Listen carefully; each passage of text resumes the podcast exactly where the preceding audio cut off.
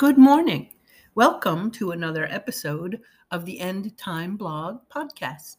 I'm Elizabeth Prata. Today, I'm talking about God is love, so he must hate.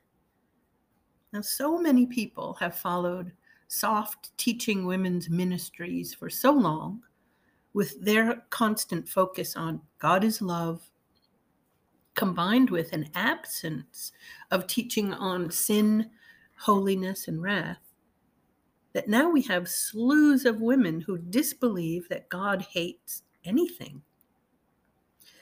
This is prompted from an interaction on Twitter I had with a woman who began her interaction with me by calling me a liar.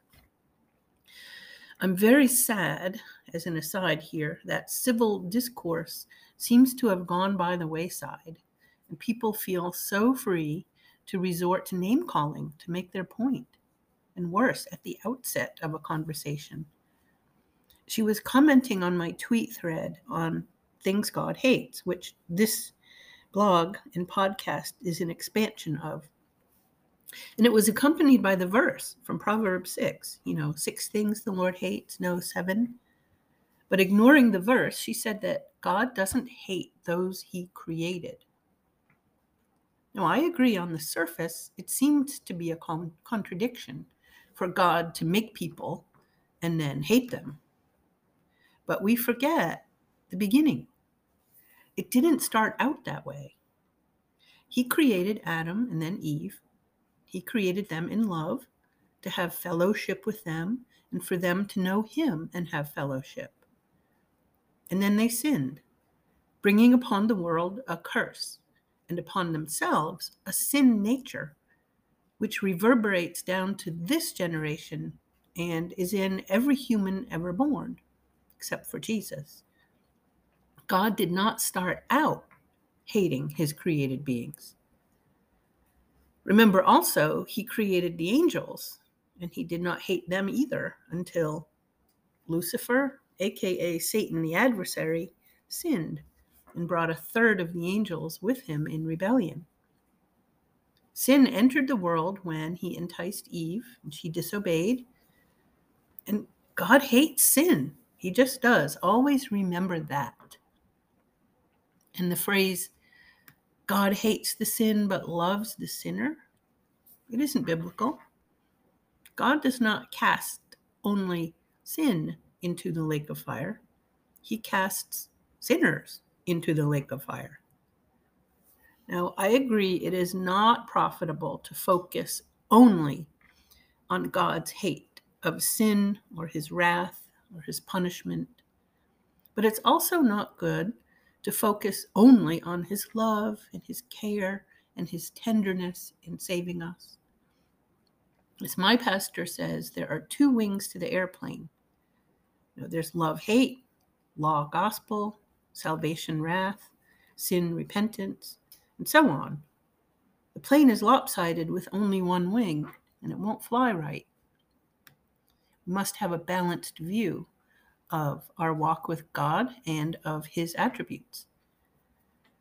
Now, our believing lives are two sides of one coin. While the redeemed are loved and no wrath is due us because of our risen Jesus from the cross, even after salvation, we should remember the position of the unredeemed. They dwell on an earth that is cursed. They personally are dangling on a flimsy spiderweb strand over the lake of fire to be dropped into it for all eternity if they fail to respond to the gospel. But that's where we are with so many women's ministries. A decades long hyper focus on love has given younger women the notion that no matter what, God is love only. But God is holy, holy, holy. Paul Washer has said, quote, Can God be good and not move against wickedness? No. Can God be good and be apathetic toward evil? Absolutely not. End quote. That was a quote from Paul Washer from his excerpt of a longer sermon called The Hatred of God. God does hate. Malachi 2:16, God hates divorce. Malachi 1:3, Romans 9:13, God hated Esau. Proverbs 6, God hates six things, no seven haughty eyes, a lying tongue, hands that shed innocent blood, heart that devises wicked thoughts. And as an aside here from the verse, do you think he only hates the hands or the heart or the person who's doing it? Continuing Proverbs 6, he hates feet that hasten to run to evil, a false witness who breathes out lies, and one who spreads strife among brothers. Revelation 2 6. God hates the deeds of the Nicolaitans. Zechariah 8:17, God hates false oaths. And this one that Washer expands on a bit, Psalm 5:5 or Psalm 11:5, God hates all workers of iniquity. It doesn't say here he just hates iniquity, he hates the people that work it. And that's not even a comprehensive list of what God hates. Now, the title of this blog essay, God is Love, So He Must Hate, is a quote from Paul Washer, that excerpt I mentioned, and I'll link to it. To paraphrase something he said um, in that sermon, quote, not an exact quote, but a paraphrase if you love babies, you must hate abortion. If you love African Americans, you must hate slavery. If you love the Jewish people, you must hate the Holocaust. End Washer paraphrase. What he was describing there is that two sides of the same coin. You cannot have a holy hate unless you have love. And you cannot have a Christian love unless you also hate. We must hate what God hates.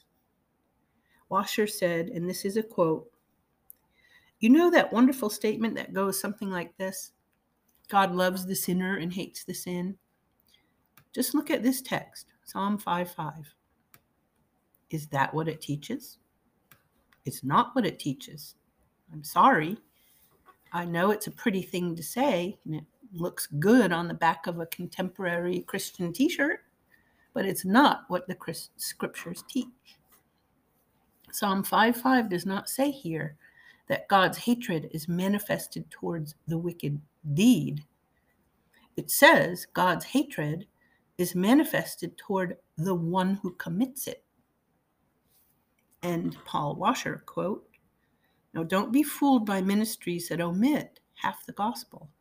God does hate. How could he not? He's perfectly holy.